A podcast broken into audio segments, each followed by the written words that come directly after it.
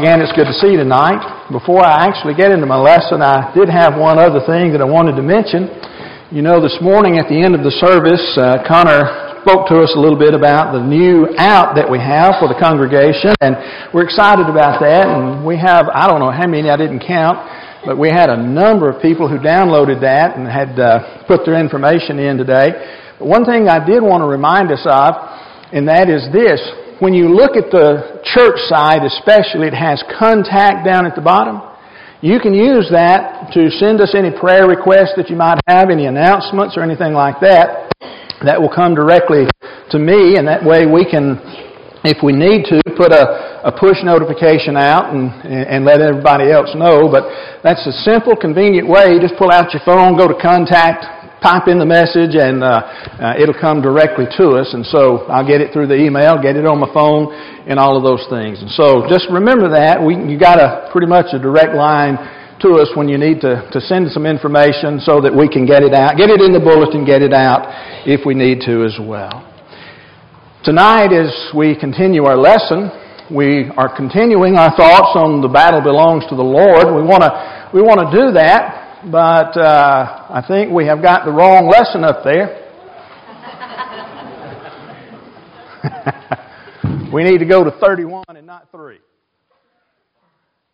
As he's getting over there, we're still going to be in the book of Joshua anyway, but the children of Israel have come to the end of their years of wandering in the wilderness. They have spent 40 years there. You know the story, know it quite well.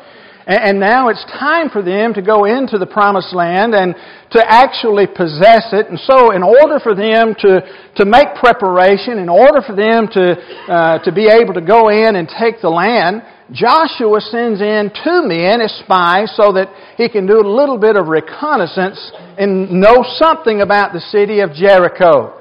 Now, everything was in the hand of the Lord. He was going to take care of them. We have the advantage of knowing that, you know, all these years later. But he is in the position of having to plan and do all of the things. And so he sends these 2 men to spy out the land, and he gives them instructions in chapter 2 to pay special attention to Jericho. And of course they do go to Jericho. They are there, and while they're in Jericho, they are befriended by a woman by the name of Rahab. And I just want to say that Connor spoke about Rahab last Sunday morning, and he talked about how, you know, we are to forget the past, and he said sometimes we focus on her past, and we're going to do a little bit of that tonight. She focused on the present, but God was focused on her future, and that is a wonderful, wonderful thing, and we appreciate him, and I don't want to minimize that, but I do believe there's some additional lessons that we can learn from Joshua chapter 2 and from the life of Rahab the harlot as we understand more about the battle belonging to the Lord and us putting things into His hands and allowing Him to help us as we live our lives here on this earth. And so tonight we want to spend our time in Joshua chapter 2, and we want to learn 2 or 3 lessons that are good for us and beneficial for us that will help us along life's journey. So we're talking about some lessons from Rahab the harlot. Number 1 on our list, and as we think about it tonight, I want us to see that God can use people with sordid backgrounds to accomplish His will. God can use people who have done things in their past that are not good, not right, and sometimes they are profoundly sinners. I mean, they have done some really bad things. I want you to notice in Joshua chapter 2 at verse number 1 what the Bible says regarding this particular situation.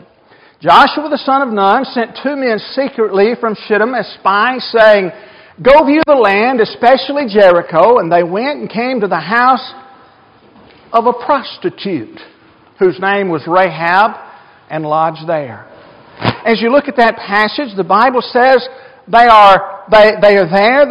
They are in the house. They stay at the house. They lodge in the house of a woman who is known as a prostitute. And you know there are some who want to soften that a little bit.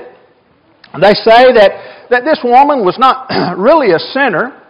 She was not really a prostitute. She was not really a harlot, as the King James says, but she was merely an innkeeper.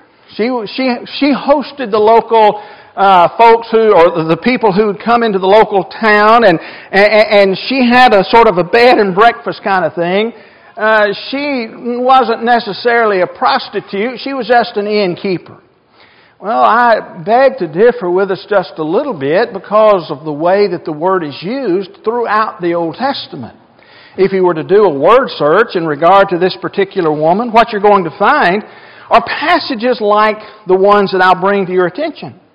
In the book of Leviticus, chapter 21, verses 13 and 14, God gives instructions as to who a priest could marry. And I want you to read along with me if you have your Bible, but listen if you don't. Leviticus 21, verses 13 and 14, "And he shall take a wife in her virginity, a widow or a divorced woman or a woman who has been defiled or a prostitute, these he shall not marry. But he shall take his wife, a virgin of his own people." Now, it doesn't really make sense for God to say that a priest, that he is to marry a virgin, but he can't marry a divorced woman, he can't marry someone who has been defiled, and he can't marry an innkeeper. I mean, does that really make sense when you put it into that context? He can't marry someone who runs the local motel. No, it doesn't really make sense when you think about it from that standpoint. Proverbs chapter 6 at verse 26. Words used again there. The Bible says, "For the price of a prostitute is only a loaf of bread, but a married woman hunts down a precious life." Now, as he's talking about staying at the local innkeeper's inn for the price of a loaf of bread? No, not in its context. You understand it. He talks about a wife and how she's looking for purity, for being the one who would be precious. But then again, there's another passage. There's several of them, but I'm simply pointing out some tonight. If you have your Bible, turn to the book of Hosea chapter 1 at verse 2. Hosea chapter 1 at verse 2. If you were with us as we were studying through the book of Hosea, you know something about the story of Hosea and his wife Gomer, but the Bible says in Hosea chapter 1 at verse 2, "When the Lord first spoke through Hosea, the Lord said to Hosea, 'Go take to yourself a wife of whoredom, and have children of whoredom, for the land commits great whoredom by forsaking the Lord.'" The words that are translated whoredom there, the same word that's used in regard to Rahab, same word that's used in the book of Proverbs. And so, does he tell Hosea to go and marry an innkeeper? Because, now watch this, it really gets exciting here, because all of the land has become innkeepers. No. The point is, they had forsaken him. They had gone after idols and false things, and so God calls them what they were. They had prostituted themselves. As a matter of fact, every time this passage is used in the Old Testament, or this word is used in the Old Testament, it speaks of a person of ill repute, somebody who has done something that is false or something, you know, of a sexual nature as well. And so, when we're thinking about Rahab, we're thinking about a woman who didn't have a good reputation. And the Bible itself recognizes that. But God uses her to accomplish His will. God uses her to allow these men to do their reconnaissance, to spy out the land. But then notice this also about her. Not only does the Bible say that she was a prostitute, but I want you to understand tonight, here's a woman who didn't mind lying. She didn't mind lying. Okay? Now think about what the Bible says in regard to the story that is here. In chapter 2, verses 2 through 7, we continue to read the story, and we know that word regarding these spies has gotten to the ears of the king, and so he sends a guard over to her house and says, "Deliver these men, send them out." And you remember what Rahab did, don't you? Rahab, she said, "Oh, they're not here." She said, "They figured this thing out, and just before evening, when we shut the gate, they went running out. I closed it up behind them, and I don't know where they went.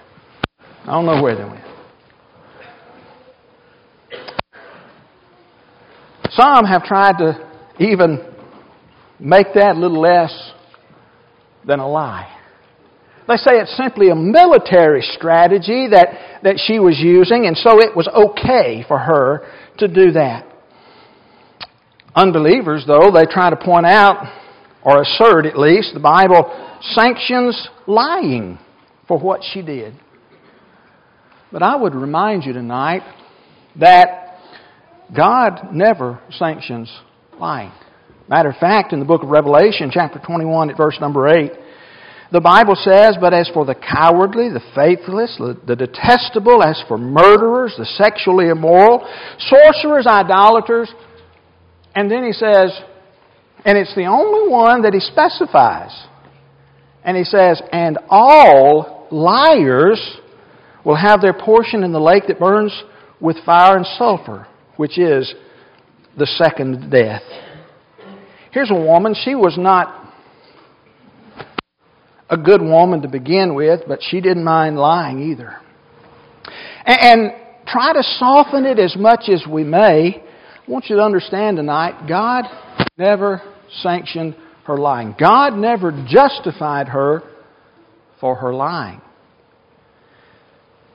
As a matter of fact, the only way we would know that she told a story, a lie, was that God decided to have it recorded for us in His Word.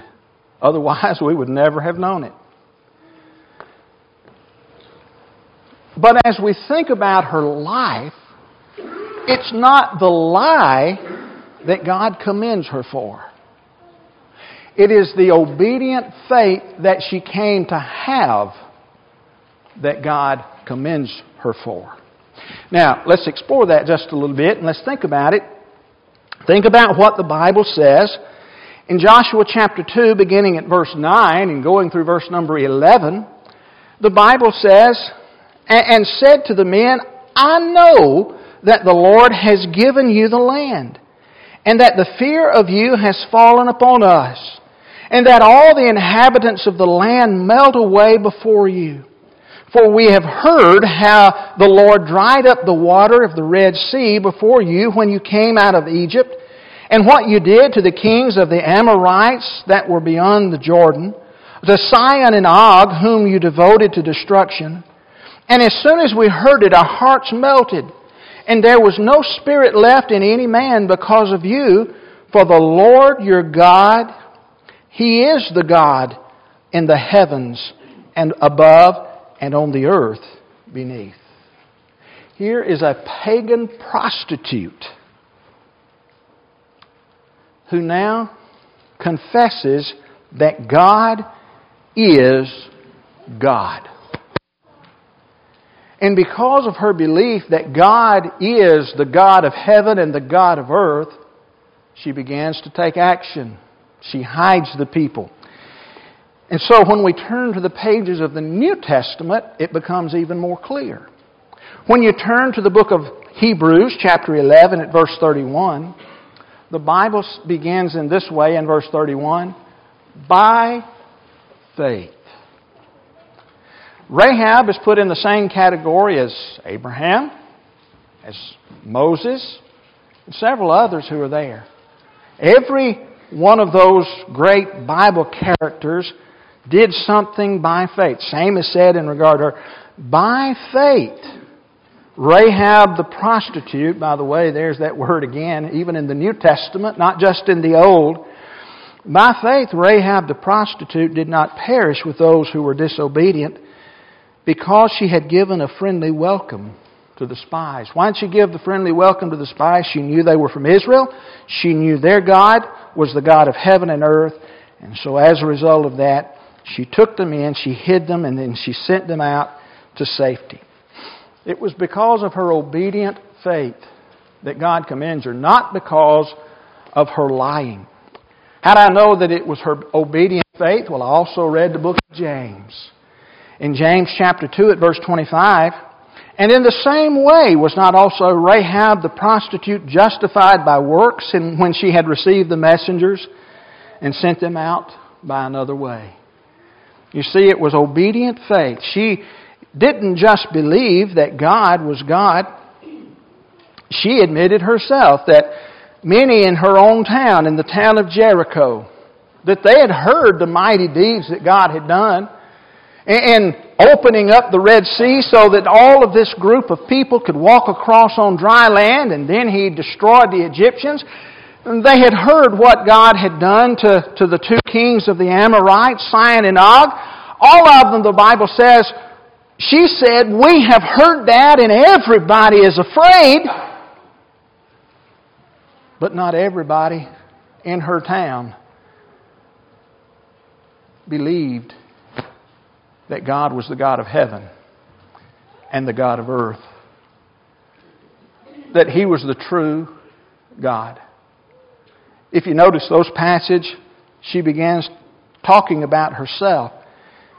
She says, "We," that is, the people in town, "have heard." And then at the end of that passage, she is the one who confesses. The God that is leading you, He is the real and true God. And as a result of that, I am acting on your behalf. God never sanctioned the lying. You see, God allowed her to be saved from physical death when the children of Israel marched in and took the land, in spite of the fact that she was a liar. Her faith grew. You remember what happened to her when all of Jericho was destroyed? They went in, they took her, and they basically made her one of them. Chapter 6. She came into their camp. She became one of them. God can use people with sordid backgrounds to accomplish His will. Just think of any number of people. What about the people on the day of Pentecost? Their hands were stained red with the blood of Jesus. Think about the Apostle Paul, previously known as Saul. Great preacher of the gospel, but he had been a persecutor of Christians. Think about many of the church members at Corinth, the Christians who were there. According to 1 Corinthians chapter 6, they had been very immoral people. But they had changed. It's very likely that this woman Rahab, the more that she learned about God, that is the God of heaven, the God of earth, the more she learned about Him, the greater her faith increased. And the farther and farther she got from that old lifestyle of prostitution and lies. You know what? That's not any different than us. We put off the old and put on the new. We get rid of the old sinful man, and we start trying to live as best we can like Jesus. God can use people with sordid backgrounds to accomplish His will. He did with her. He did with these others that I've mentioned. And folks, no matter what any of us have done, in those former years, those former days, God can forgive us. He can use us in His work. And He will let us come home to be with Him for eternity. There must be that change in our life, though. And so tonight, as we think about this story, we need to remember that God can use people with sordid backgrounds to accomplish His will. Number two, Rahab did not want to enjoy her deliverance alone. And you think about that. She acted alone, it seems, according to the first part. She was the one who knew that the spies were there. She was the one who lied. She was the one who actually helped them get away. But she didn't want to enjoy her deliverance alone. You see, the only thing that she asked from these men in return for what she was willing to do for them is that when God gave the land of Jericho, the city of Jericho into their hands, that they would save her and her father's household with her. Her mother, her daddy, anybody else, her relatives that were there. That's the only thing she asked. She didn't want to have that just by herself. Joshua chapter 2, verses 12 through 14. Now then, please swear to me by the Lord that as I have dealt kindly with you, you will also deal kindly with my father's house. Give me a sure sign that you will save alive my father and my mother and my brothers and my sisters and all who belong to them, and deliver our lives from death. The men said to her, Our life for yours, even to death. If you do not tell this business of ours, then when the Lord gives us the land, we will deal kindly with you. You know, when we gain deliverance from our sins, we have an awesome responsibility, but we also have an awesome opportunity, don't we? We have so many people who were near and dear to us. Do you remember, we mentioned Paul just a moment ago, do you remember what he did as soon as he became a Christian? Acts chapter 9 at verse number 20, the Bible says, And immediately he proclaimed Jesus in the synagogue, saying, He is the Son of God. He wanted others to hear. God had a plan for his life. In the book of Romans chapter 1, verses 14 through 16, he said, I am under obligation both to Greeks and to the barbarians, both to the wise and to the foolish. Look at verse 15, English Standard Version. So I am eager to preach the gospel to you also who are at Rome. He was eager. He wanted to. He wanted them to have the same salvation that he had. Because he goes on in verse number 16, For I am not ashamed of the gospel of Christ, for it's the power of God to salvation to everyone who believes, to the Jew first and also to the Greek. Have you ever made a list of people you would like to take to heaven? Who's on your list? Generally, you start out with family members, don't you? Those who are closest to you. And then it goes to friends, co-workers, others that you are acquainted with. Eventually, it might get to those people who are across the ocean.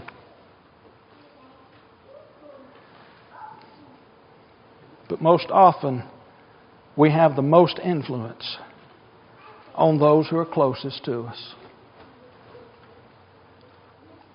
Those are the ones we want to go to heaven the most.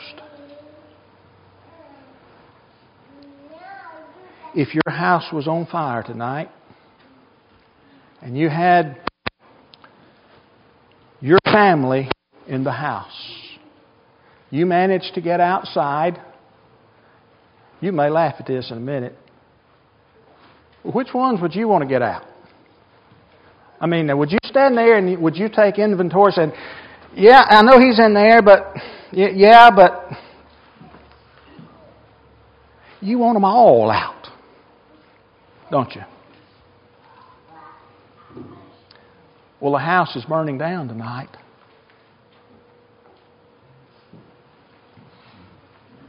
It's called the world.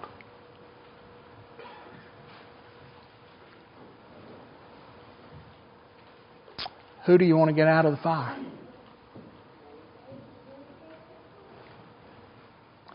See, Rahab, she didn't want to enjoy deliverance alone. She wanted those who were closest to her to be saved from that awful destruction that was awaiting all of the people at Jericho. She wanted them saved too. But then, lastly tonight, we can use the same means by which we were saved to save others. Look at Joshua chapter 2, verse 18. What did the two men tell her? Behold, when we come into the land, you shall tie this scarlet cord in the window, through which you let us down, and you shall gather into your house your father and your mother and your brothers and all your father's household. She had let them down so that they would be able to escape. And she was to tie that cord there. Have you ever noticed verse 21? And she said, according to your word, so be it. Then she sent them away, and they departed. And she tied the scarlet cord in the window. How long did she wait before she put that thing up there? As soon as they got out of sight, she was already tying the thing. So that when they came back, she didn't know when it would be. When they came back, she would be ready. That scarlet cord that was in that window was what they would see. And they would know, we don't destroy these people in this house. How'd you learn the gospel? It may have been that you say, my parents taught me the gospel as I was growing up. Then may I suggest tonight, if you're a parent, that you teach your children too? Use the same means by which you were saved to save others. Maybe a friend invited you to a Bible study. Why not invite someone else to a Bible study? Maybe a coworker asked you about your spiritual condition, and you began a conversation. Why not ask a coworker about their spiritual condition? Somebody might say, well, somebody gave me a book or a tract or some other article. And I began to read it. I began to question it. And it may have been, that I disagreed with it. And I set out to prove that it was wrong. And I learned the truth. When I was in school at Faulkner, there was a young lady who had been brought up in a denominational family. And we actually had the book of Acts together under Brother Leonard Johnson. Well, before the end of the semester, she was baptized into Christ. And you know what she said in regard to that? She disagreed with Brother Johnson so strongly that she was bound and determined to prove him wrong. And so she started studying her Bible to prove this college professor wrong. And she studied herself into the truth. Now, a lot of people have done that, but her story is a little different. When she obeyed the gospel, her family disowned her.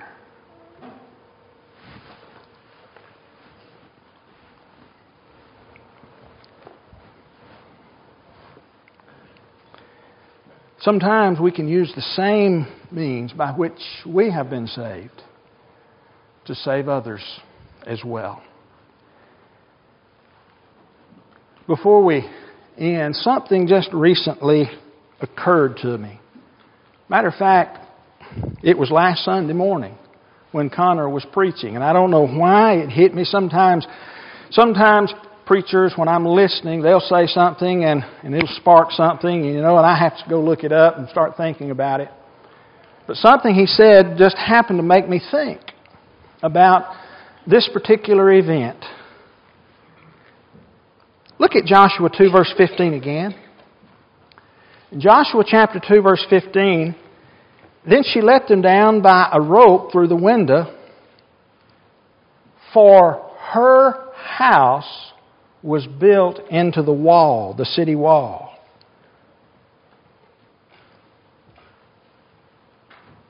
Let that sink in for a minute. She let them down by a rope through the window, for her house was built into the city wall, so that she lived in the wall. Now you think about that.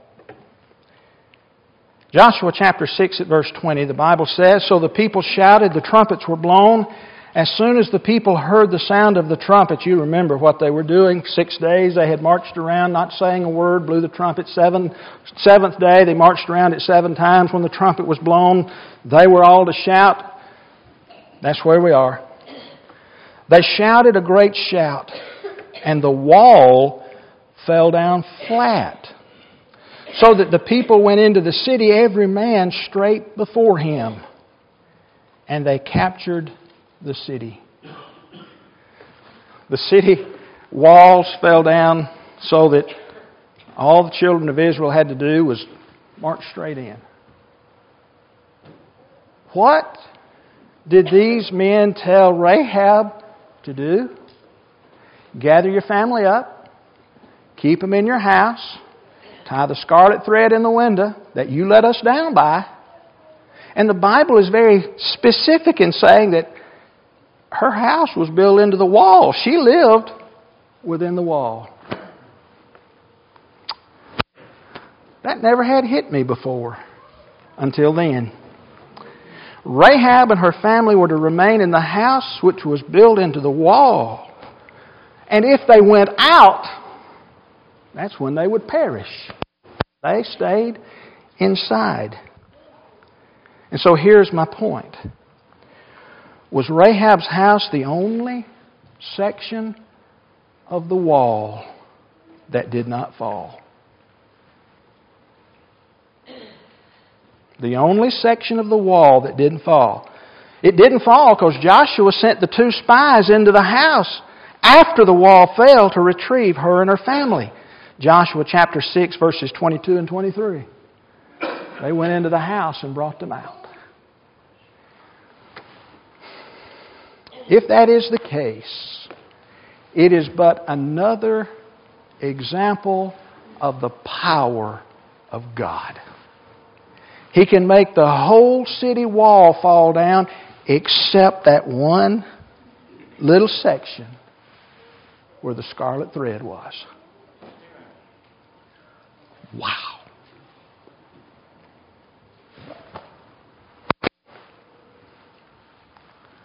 Didn't Rahab have a story to tell? What would you have done if you were in that house and everything else started falling around you?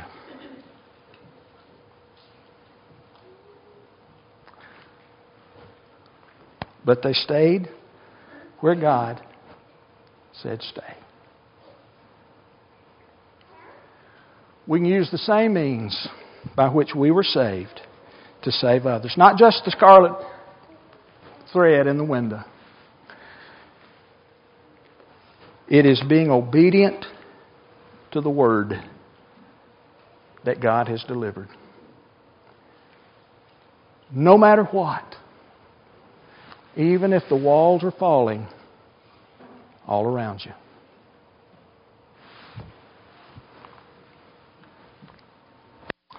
I don't know about y'all, but to me that's powerful. It is powerful. A lot of lessons we can learn from Rahab the harlot, one of which, and not the least of which, is that, man, when we're obedient to God, it doesn't make any difference if the rest of the walls are falling down around us. God can get me through it. Our whole thesis is the battle belongs to the Lord. Do you need the help of the Lord in your life? You need to be on His side. Maybe you're here tonight and you're not a Christian. You know that you need to be. You want to be baptized so that your sins can be washed away. We'd love to assist you with that. Maybe you're here and there's something that's wrong in your life that you need to make right. No matter how bad you've been or how good you've been, God can use us. If you're here tonight and you need to respond to the invitation of the Lord, do it right now as together we